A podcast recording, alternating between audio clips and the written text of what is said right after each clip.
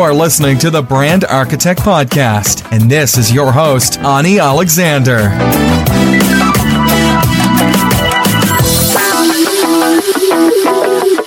Hey, hello everyone, and welcome back to the Brand Architect podcast. Uh, it's as always streamed on Facebook and LinkedIn profiles of mine. Uh, we're covering topics uh, related to marketing, related to branding, entrepreneurships, and tech startups. So um, let's have our guest uh, over and uh, let's basically dive in straight away. Hello, Mark. Uh, welcome. Mark Evans is in the studio. Welcome, Mark. yeah, nice thank you. you. Yeah, thanks for having me. I'm looking forward to our conversation about all things marketing. Yeah, absolutely. How are you doing today? I'm doing well. Things here in Canada seem to be opening up slowly but surely. Uh, I think people are feeling pretty good about the fact that it's summer and that um, they can maybe the economy is doing a little bit better. So yeah, uh, overall it's it's pretty good. Okay, awesome. Sounds good. Um, it feels like you're um, one of um, the people I've been speaking to recently who uh, who are in this uh, crossroad between the tech and marketing because you work with uh, tech startups, um, you are covering their marketing side. Uh, so it's interesting, sort of, you know, to to see this so many people who are uh, functioning as a bridge between the two sides of the story. Right. So originally, I was a, a journalist, a technology journalist for two of Canada's newspapers. So, so if you look at it from a professional perspective, I'm a, I'm a storyteller, and I've always been a storyteller. And mm-hmm. I recently got into the world of technology and discovered that most technology companies are not good storytellers. In fact, they're bad storytellers because they're very yeah. focused on their products and the technology and the features. And it's really hard to tell a story because that kind of stuff is not very accessible. It's interesting for the entrepreneurs, but for customers, they they really don't care. What they care about is how it's going to change their lives, and stories are the best way to make that happen. Uh, yeah, I mean, I would say I, I, totally agree with you that tech startups are not good storytellers, but uh, uh, not even that. I think the storytelling in general is is uh, um, a little bit undervalued overall in marketing. I mean, it's it's it's um, people start talking about more and more these days, but uh, but still, good storytellers uh, tellers are not too many over there. And there is this trend. I don't know if you would agree with me, but um, there is this you know storytelling side of things and also the martech which is all these tools and technologies behind marketing and lots of data related stuff which is sometimes distracting people so much that they kind of you know once they start going too deep into that route uh, they they lose the stories and they get into data too much. Um, so i don't know. I mean uh, how do you feel about this? Is it one or the other or there is a way to combine both so that is a loaded question because we're talking about two distinct fields of interest. So on one side you've got sort of the branding, storytelling, positioning, and the other side you got you've got you've got data. And so you're right. The pendulum in recent years has swung from branding to data. Everything is driven by data. Everything has to be measured. Everything needs to be quantified. And if you can't measure it, then it's not worth doing. But that takes away from the fact that branding matters, that being able to have a distinct place in the marketplace and to show consumers that you are different, that you're unique, um, that makes a difference in terms of how customers look at your brand and whether they want to buy your brand. So, what I'm hoping, and maybe we're seeing signs of it, is that the pendulum is starting to swing back. So, it's mm-hmm. not so much on the extreme of data, but maybe it's coming back a little bit more towards the middle. And what's interesting is a lot of technology companies in particular have fallen in love with data. They're obsessed with data, with metrics, with KPIs, and they don't appreciate the value of branding and brand storytelling because part of it is that it's you can't quantify it. Like, yeah. what's the success of a of a of a better brand positioning? Well, anecdotally, it seems to be pretty good, but but if you can't exactly pinpoint the impact, then yeah, a lot of skepticism. Uh, yeah, I think, I mean, the way I, I look at it, I'm, I'm very grateful that we have this data because we can uh, we can go to it and understand a little bit more about what you've done and how it resonated with people. Uh, but uh, I wouldn't really uh, sort of, you know, look at the KPIs from the very beginning. I'd rather, you know, do the branding and storytelling side of things and then later on go to the data availability and see how it performed. Like, you know, in, in terms of uh, using data to know the audience better if it's possible but um, using data just to to replace it with those intangible things that are important like how do you actually uh, quantify um, the quality of your relationship with your audience or with your client, right? I mean, how, how do you quantify uh, the emotional uh, connection with them? It, it's something that is very hard to put into a data form. So, but it's it's probably very, way more valuable than the KPIs that you had set in the beginning, right? right. Yeah. Well, don't get me wrong. I mean, I think that the data is important, but there's a there's a happy sort of marriage between data and branding and that successful companies have both. Successful companies understand the value of both. Yeah. But the thing about branding is that in some ways it's a leap of faith. You really have to buy into the idea that branding matters. And the way that you measure it isn't you don't measure it in the same ways that you would measure tactical execution. The way that you measure brand and brand aura is you talk to your customers and yeah. you you ask them or prospects and you ask them do you understand what we do do you understand yeah. how we're different? Do you understand the value that we our product delivers to you and and would you trust our brand to if you purchased it? And if if if the, the reaction is positive, if people, yes, I understand what you do, understand the value, mm-hmm. then you mm-hmm. know that your branding is on point. And so I think it's an important consideration for a lot of um, entrepreneurs is that there is a place for both and both have value and you just have to balance them equally and you can measure them in different ways. It doesn't mean that one way to measure them is better than the other. It just means that that measurement is really important on both sides of the equation. Yeah yeah i do agree with you. Uh, i mean talking about storytelling um, sometimes uh, people kind of have this counter argument of you know personal brands, startup founders, and everyone else keep saying, yes, but I don't have stories. Like I don't have anything to tell. Uh, and it's very hard for them to, to pinpoint what exactly is going to be the core of, of the story that they are going to build around, right? Uh, how do you go about this? When, when you work with startups, uh, where do you start? So I think it's a bit of a fallacy um, that entrepreneurs don't have stories to tell. So that there's a bit of a like a, a stepping stones for storytelling, especially when you're an early stage startup. So when you're when you're starting and you have no customers, the story is about you. Like, what yeah. is your origin story? Why are you solving this problem? How did you get from your former career to what you're doing now? So, and people are interested in origin stories. Yes. They want to know what your roots are because everybody if you're an entrepreneur, you want to know about other entrepreneurs. If you're a, if you aspire to be an entrepreneur, or even if you never are going to be an entrepreneur, you're always interested in how people got started. Once you do, once you've got those kind of stories, the next kind of stories you can tell are stories about what you think.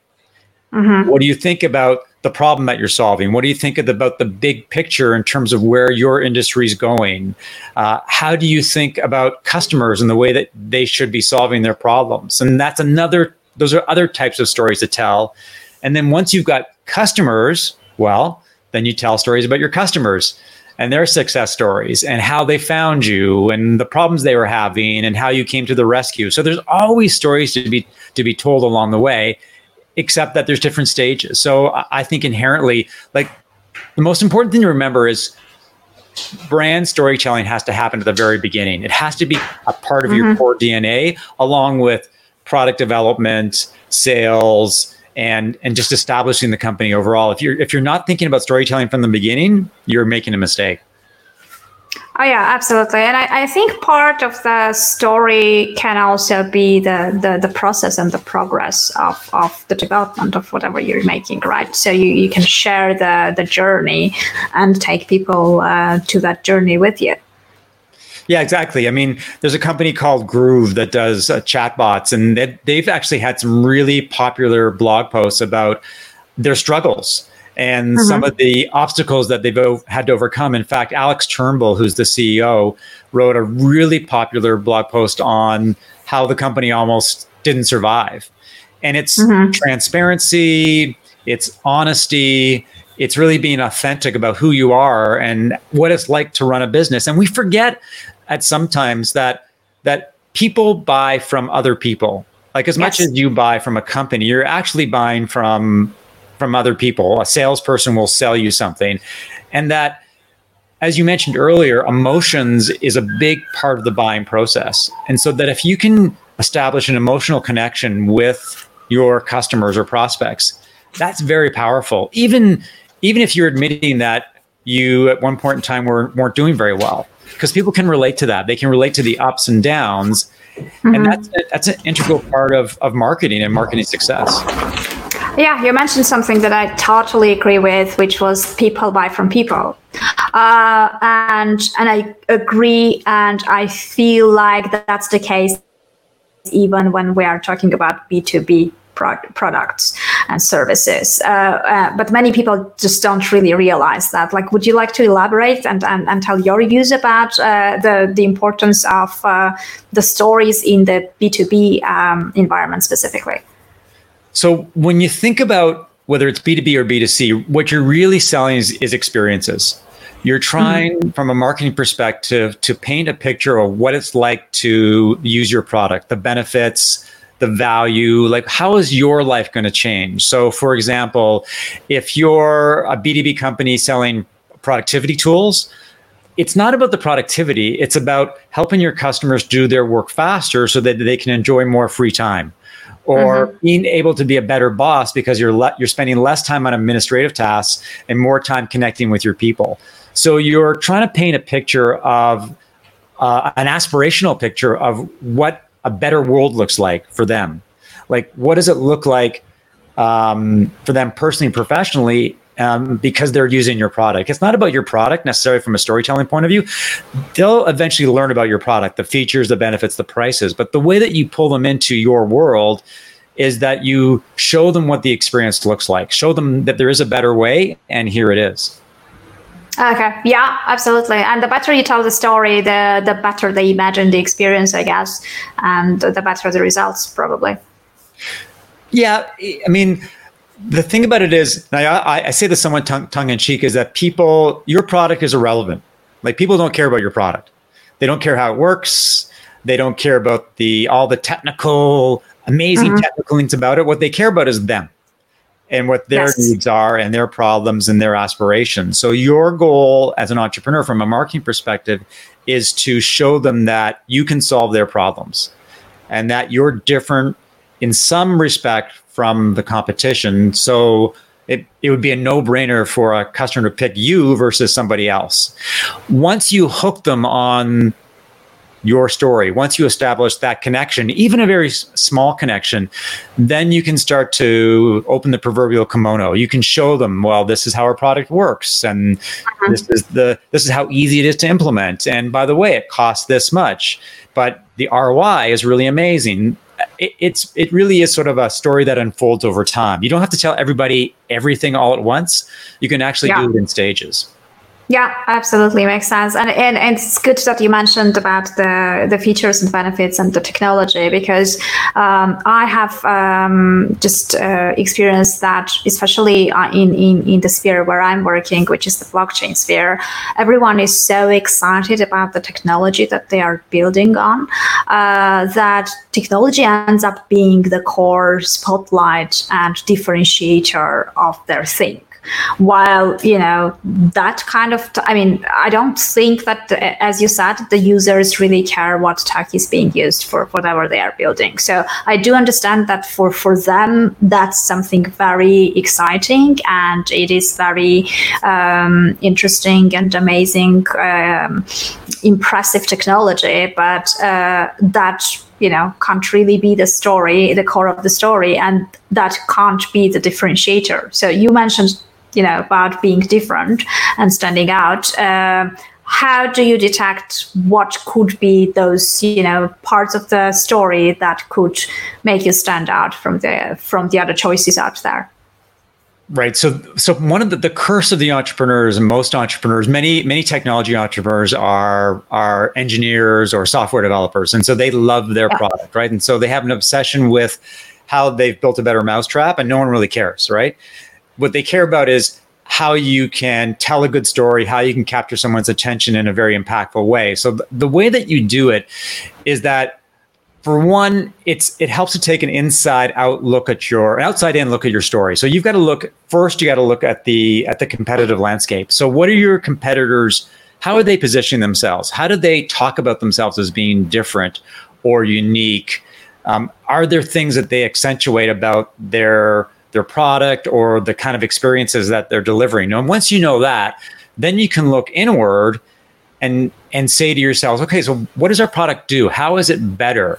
what what is it, what are the things about it that make it a lot more a lot better experience so it could be the fact that it allows you to do solve your problem in a different way or solve your problem from different angles or it's or it's low cost it's really accessible from a price point of view or that it's super super simple to use it's very intuitive i mean you're looking for what you're really looking for is small differences because the reality is that your product is probably not that much different from everybody else. Everybody's basically selling the same product. It works the same. Mm-hmm. It may or may look sort of the same. It costs the same. So how do you stand out? You have to find something that is a little bit better than the competition or different and then you rally around that. And one of the ways that you test your your hypothesis once you've found something is you talk to your customers and, and prospects and you mm-hmm. ask them, so how do you see that we're different? Why did you buy us versus, you know, the comp, the, the key competitor? Like, what was it about us that that made you realize that we were the better choice? It could be something like customer service. Yeah. The fact that you, when they were going through the sales process, your your customer success or your customer service people were right there answering questions, uh, giving them, guiding them through like a free trial. So it may it may be something that you that you're not really aware of, but your customers will tell you. So, like one of the things I've been talking about a lot recently on LinkedIn is knowing your customers. Mm-hmm. Because there's yeah. a lot of focus on you got to know your customers. But the reality is that I would argue is many companies, many technology companies don't know their customers at all. They yeah. barely talk to them. If they talk to them at all, they don't understand them. They're not in touch with them on a regular True. basis. So True. the disconnect between the product that you're selling, the marketing that you're doing, and what your customers are telling you and the experiences that they're having.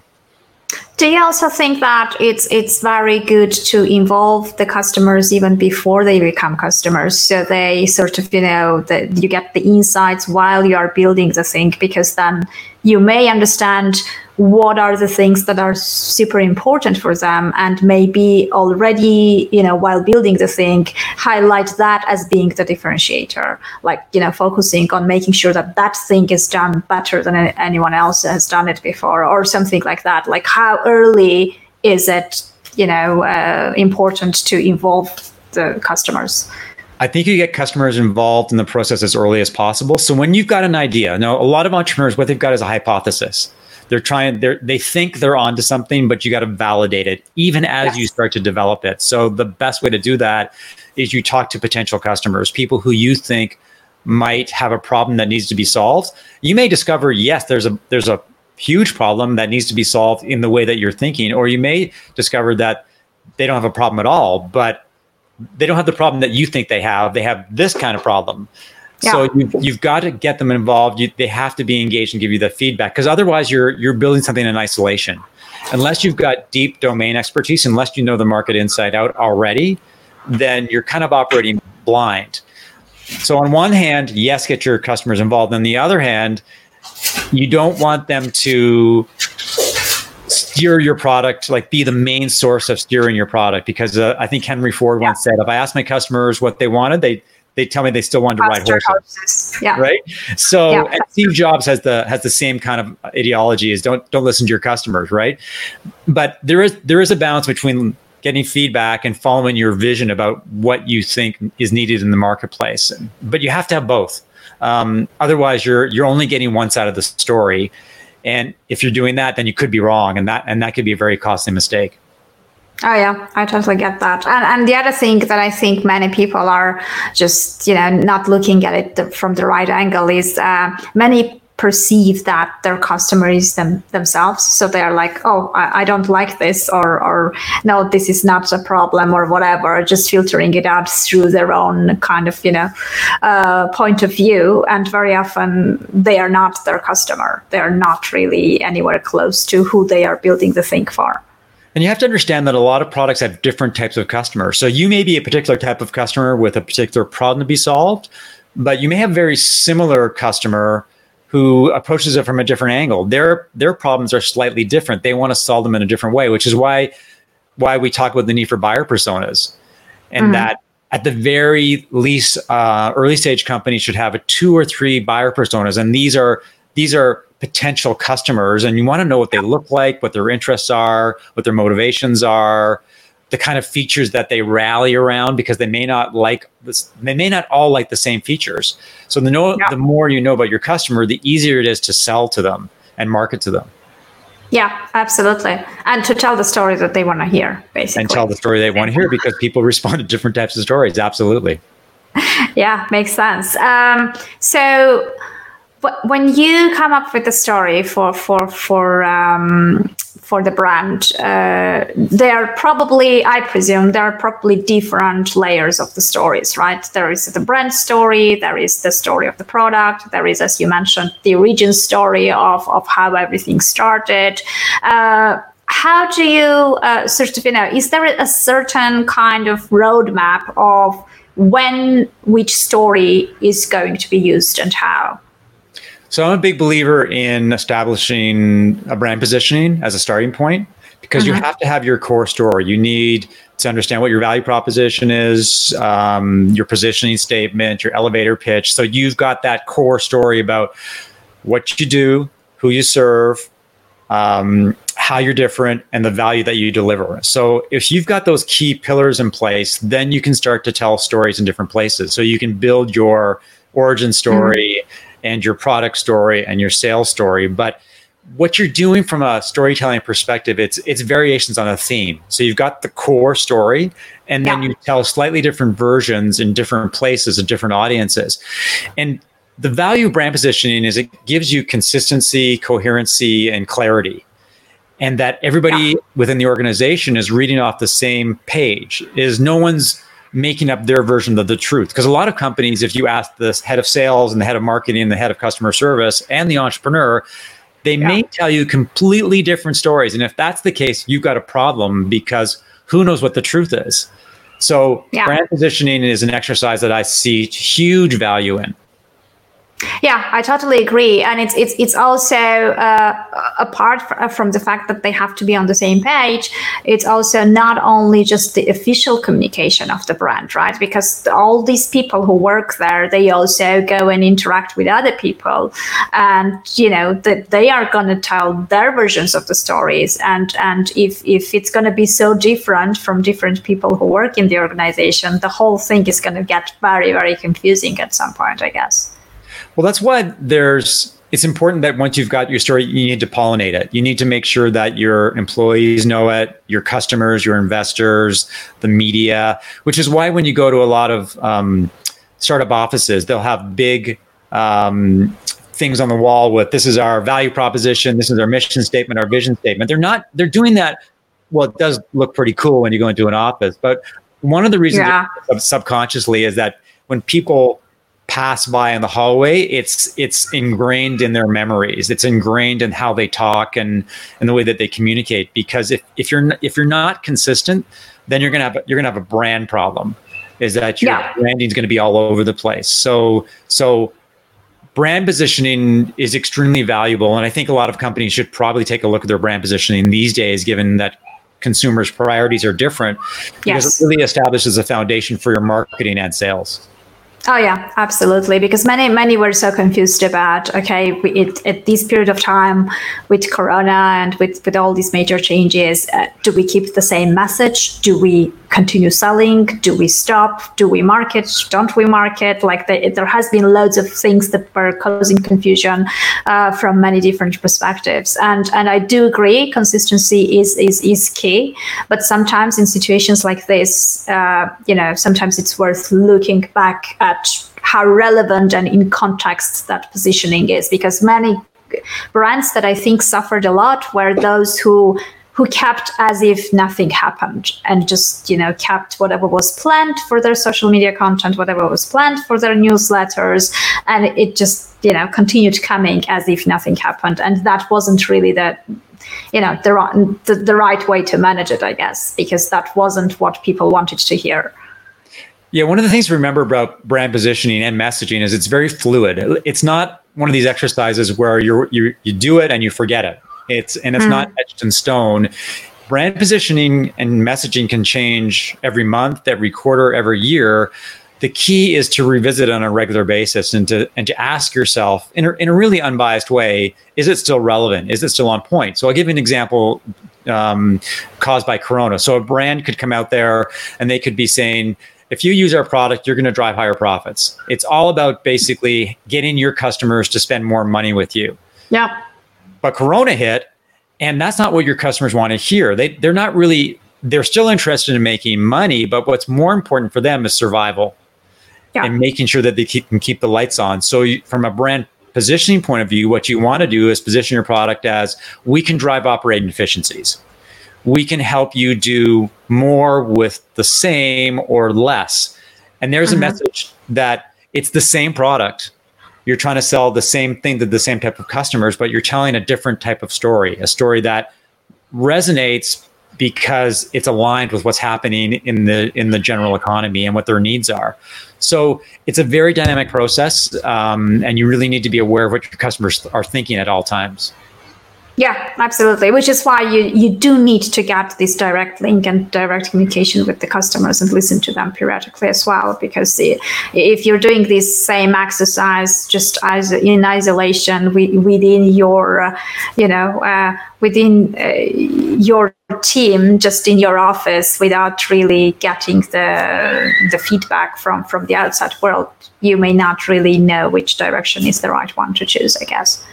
It's a theme. Uh, it's a theme that comes up a lot. Is is knowing your customers, and and most marketers don't spend enough time with their customers. If you think about a typical technology company, the people that talk to their customers the most are salespeople before the sale, so they're talking all the time. But after you get a customer, you've got your customer success and your customer service teams, and they're probably talking to customers on a on a on a on a weekly, if not a daily basis, and they understand what their needs are, how their needs are changing, but the mistake happens when there's a disconnect between the marketing silo and customer success and customer service. Is they're not talking to each other.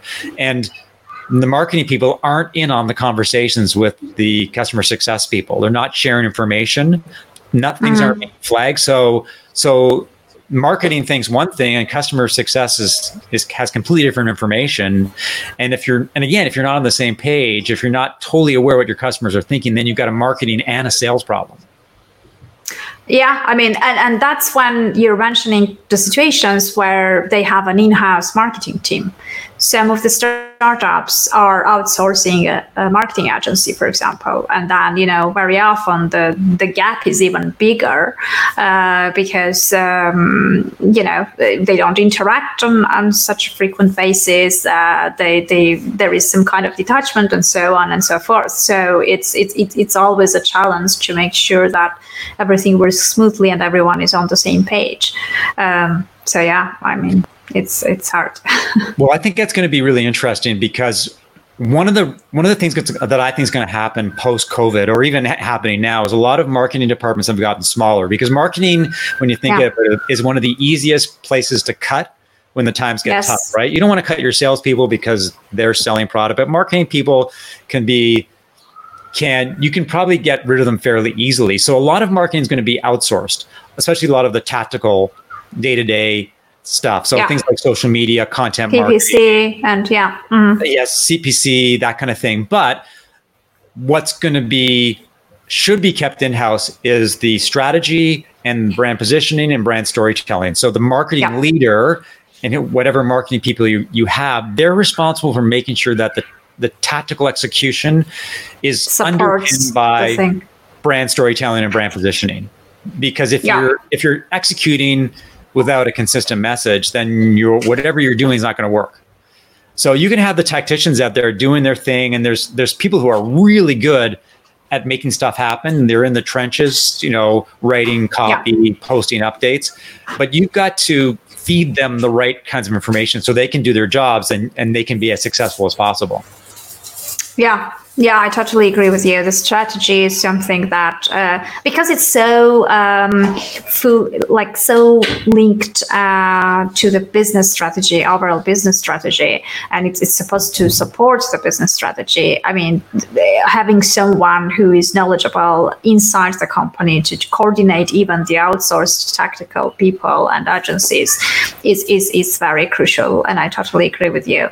I mean, we spoke about consistency. Um, how do you i mean i think sometimes the challenge especially for startups who are just you know starting out and have these several kind of uh, stories and and have figured out their positioning um, they they are risking a little bit uh, sort of hammering the same thing the same way and uh, becoming a bit redundant with with coming out like you know telling the same message but not in a different ways but in the same way and just repeating it over and over on interviews in articles just every time they they have this communication that's the message they were given and that's the message that they tell and the story they tell. Um, what would you suggest? I mean i'm i'm a true believer that the same story can be told in different ways especially on social media and content wise there are different formats different ways to tackle it and you can still give out the same message and still talk about your same positioning but there's so much creative ways to not to be redundant and boring i guess and predictable maybe That is a huge challenge because, again, right, you're a lot of early stage companies um, are are run by engineers. They're not creative people. I mean, they're creative in a different kind of way as opposed to marketers. So you you it's important to have marketers or marketing people that can help you tell stories in different ways to different audiences. And that takes brainstorming creativity knowing your customers you know all the things that can captivate an audience. And but i would say one of the most powerful things um, for a startup is getting your stories told by customers because customers are authentic.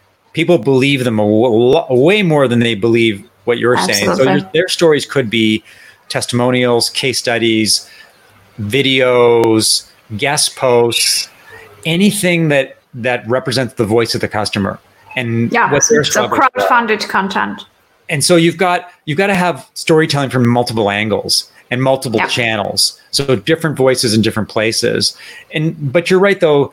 Um, being original, being creative is is really hard. And one of the things I talk to startups about is you've got to walk before you run.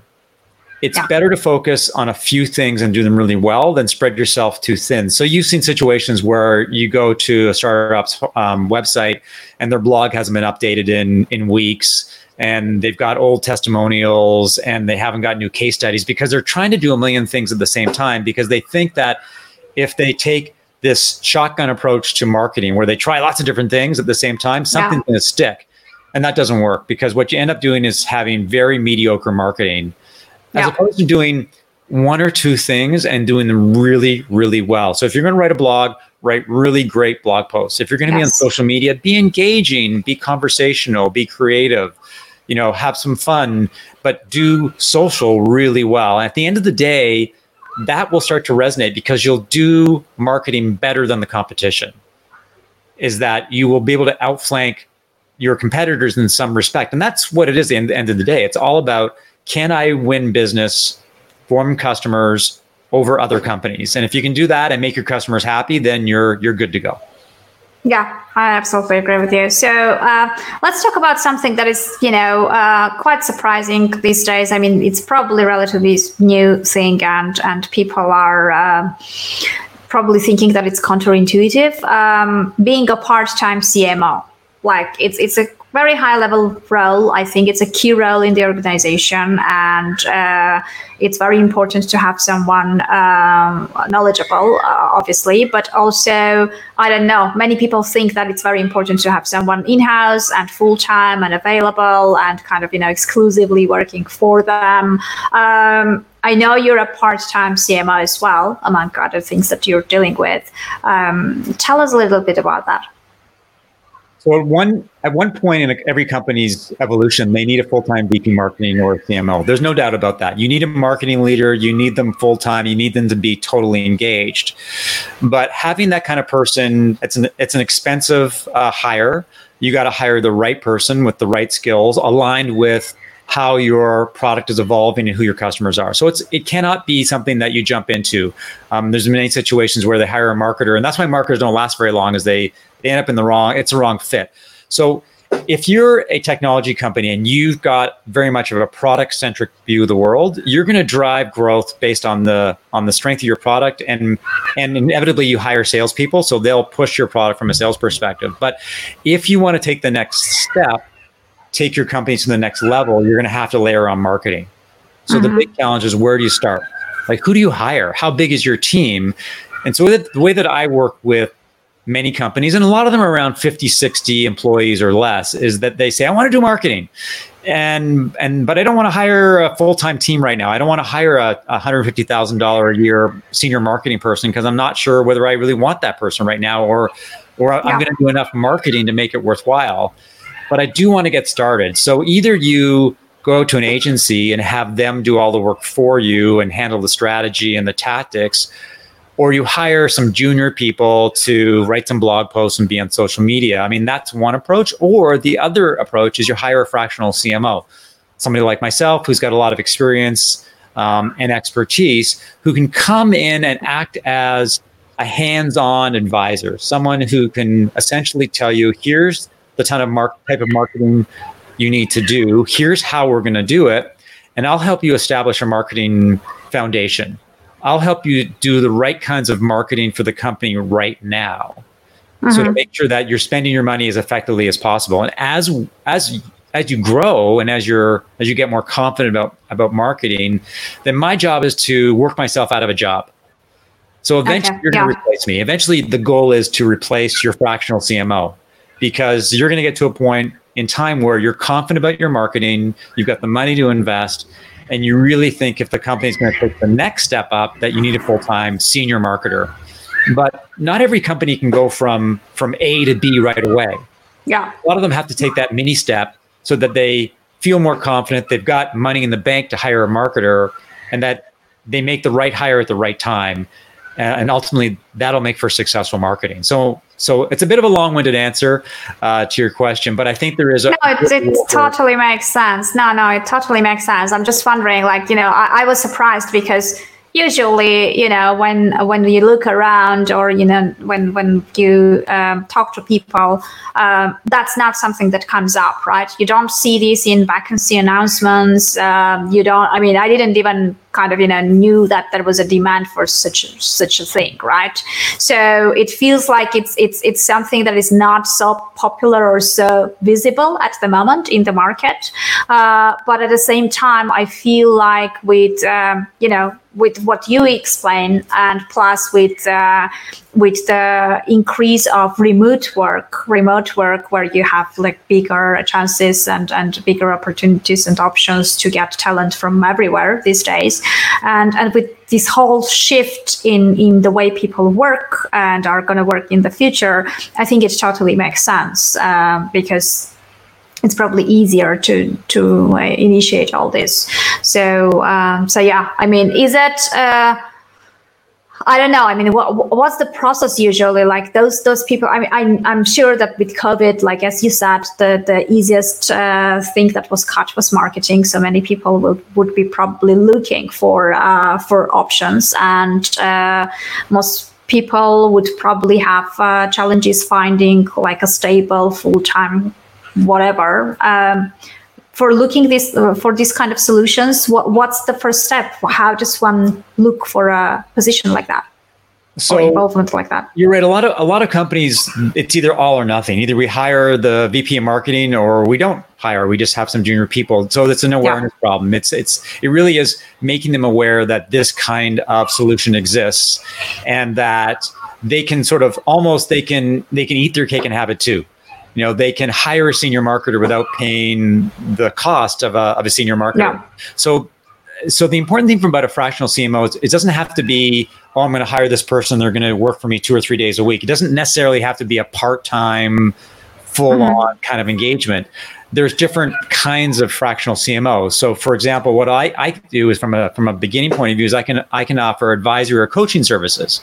So you can hire a fractional CMO who may talk to you once a week, walk you through some of the key marketing decisions, uh, provide you with feedback on whether you're doing the right kinds of marketing, basically, sort of being the trusted advisor to help yeah. you do the right things. And if if that works for you and and you've got a, a team that can execute, that's awesome.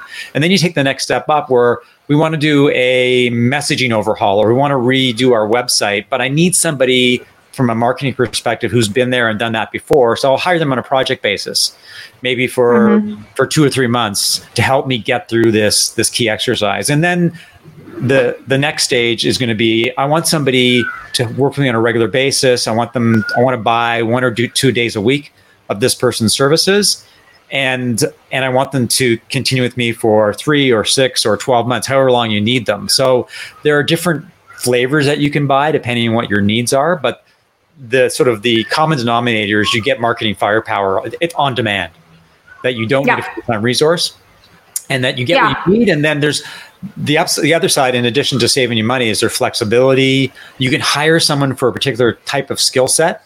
Let's say someone who is really all about branding and content marketing, and yeah. they can serve your needs for a certain period of time. And then when you evolve your marketing into SEM and SEO, then you may need a different type of marketer.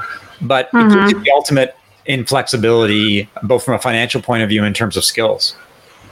Yeah, it, it totally makes sense because, as you said, in, very often it's all or nothing. And I think these days uh, everything is changing in such a way that uh, it's not going to be about all or nothing. Like it's it's not. I mean, the, the types of companies will be shifting as well. I mean, there won't be like a very extreme corporate versus very extreme startup or whatever. There there probably will be some different kind of type of mixtures. The the talent uh, as well. Like you know, now that people have tried the remote work and work from home concepts because many didn't even know how it would work out, right? We did, many didn't have the chance to try it out.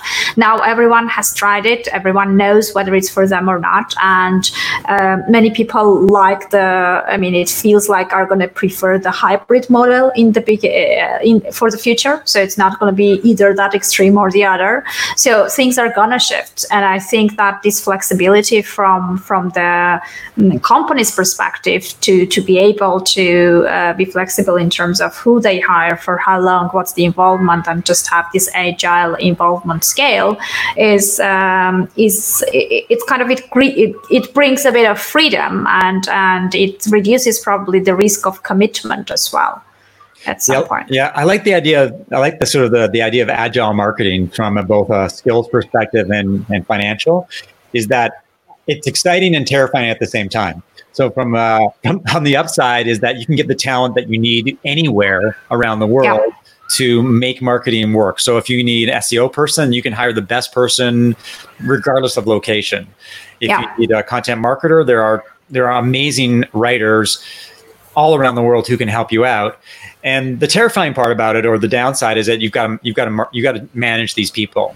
Is that you yes. got to find a way to make sure that yeah. they're doing what they need to do. They're getting proper guidance and direction.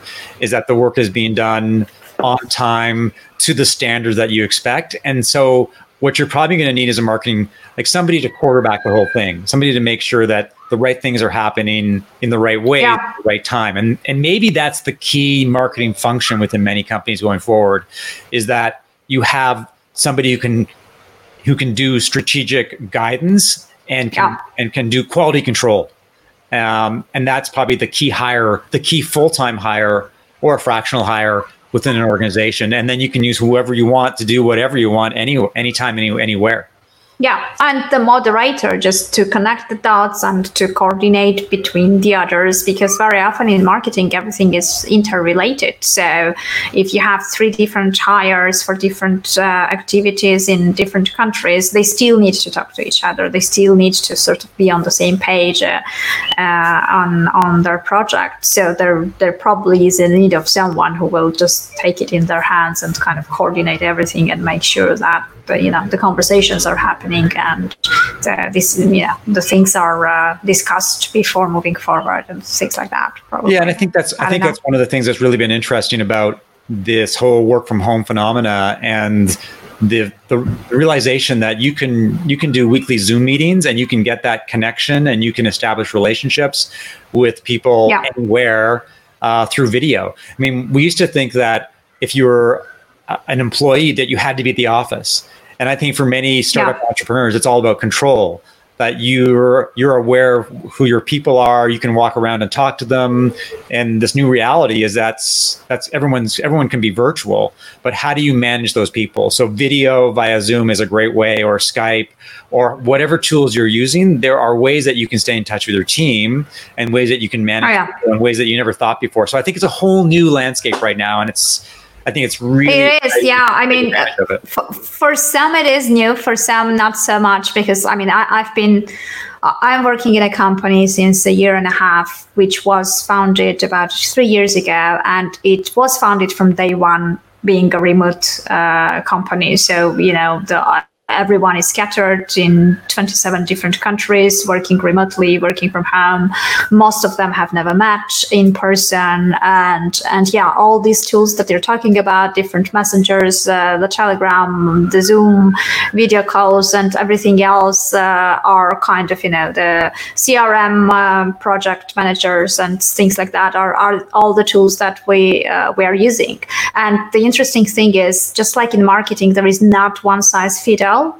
I think it highly depends on the team and on the people on it and and on the structure of the company and the what they are actually doing because then the tool there are so many tools and so many options right like zoom has become the most popular one but zoom like software is is everywhere like right. you know, um, Stephen Stephen here uh, in comments mentions Discord. Discord is a, another amazing kind of you know um, tool to be used uh, for communications as well. So the tools are too many. It's just now the challenge is probably you picking the ones that will work best for you and uh, and just sticking to a few of those and moving forward i guess yeah, and, and, I think one of the keys for a lot of companies is going to be the ability to establish corporate culture and corporate relationships.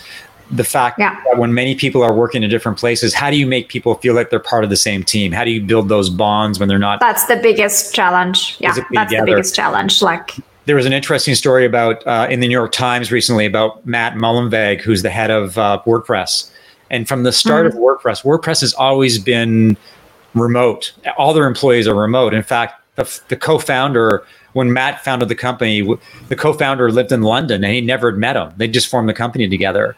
And as they went along, they just hired the best people in the best place in different places. And I think the whole yeah. idea of of having remote organizations is going to be more of a reality. I think I think more people can recognize the fact that it can happen and it can be successful. But to your point, the right platforms, the right technology, the right tools to drive efficiencies and productivity and culture and all the things that matter to to create a sort of a well-oiled corporate machine. Those are going to be really important. Yeah, yeah, loads of opportunities. I'm sure, um, you know, completely new types of services will be emerging. Uh, completely new type of opportunities will be coming up, and uh, um, this is uh, going to be the time when you you know, if you manage to uh, predict the trends in advance and just take the jump and, and just go for it, uh, I think those entrepreneurs will be the ones who will be actually uh, making it because uh, I, am sure that there are shifts already happening. So the ones who will detect them earlier on and would provide solutions for, for these new types of problems uh, will really do really well. So yeah, yeah it's, it's a whole new it's a whole new landscape from a from a marketing, sales, customer service perspective. It's it's really exciting. I, am really interested to see the way that things unfold, and I think marketing is going to be a place where there's going to be a lot of changes and things. Yes, things are done,